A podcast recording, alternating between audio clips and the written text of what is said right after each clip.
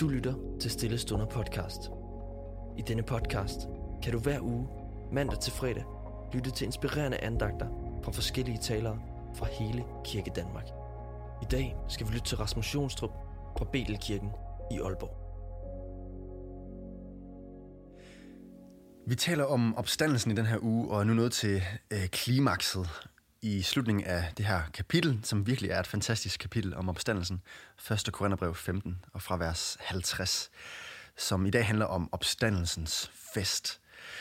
Og øhm, lige inden vi kaster os ned i det, så har jeg bare lyst til at sige, wow, vi burde virkelig feste over den her opstandelse, meget mere end vi gør. Jeg ved ikke, hvornår du sidst har hørt en prædiken om opstandelsen, eller hvor tit du snakker med dine kristne venner omkring det.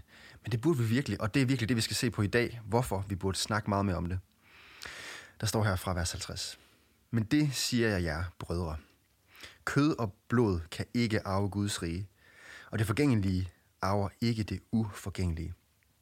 Altså her siger han, at øhm, det forgængelige, det som der forgår, det der forsvinder og dør, det kan ikke arve det, der lever evigt. Og derfor så skal vi også forvandles, så vi kan modtage det, der er evigt. Vi skal selv blive evige. Og så siger han, se, jeg siger jer en hemmelighed. Vi skal ikke alle sove hen, men vi skal alle forvandles i et nu, på et øjeblik ved den sidste basun. Paulus siger, at Jesus han kommer til at komme tilbage på et tidspunkt, og der er nogen, der stadig lever på det tidspunkt, og de skal også forvandles i et nu, siger han. Og så fortsætter han, for basunen skal lyde, og de døde skal opstå som uforgængelige, altså evige. Og vi skal forvandles. Fordi Paulus han levede på det her tidspunkt. Øhm, så de døde skal forvandles, og de levende skal forvandles. Og så siger han, for dette forgængelige skal iklædes uforgængelighed.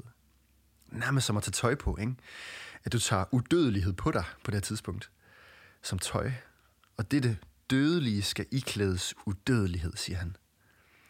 Det er jo fantastisk. Tænk, at vi får lov til at leve evigt. Det er jo for sindssygt. Han siger, når dette forgængelige har iklædt sig uforgængelighed, og dette dødelige iklædt sig udødelighed, da vil det ord, der er skrevet, være opfyldt. Og nu kommer der en sang her øh, fra det gamle testamente, en sejrssang over døden.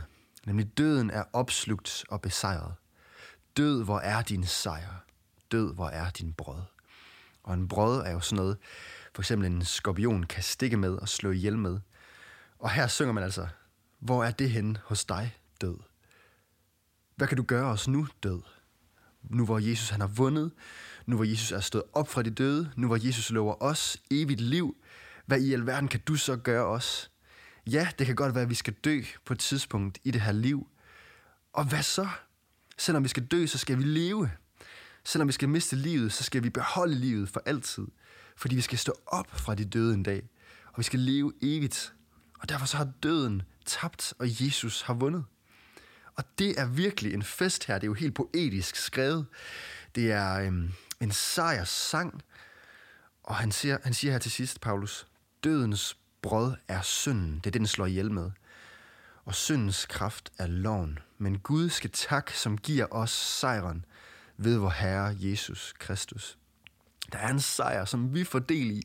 At Jesus han har overvundet døden, og at vi får del i det her håb. Og så det aller, aller sidste vers her er virkelig stærkt, synes jeg. Vers 58, slutningen på det her fantastiske kapitel.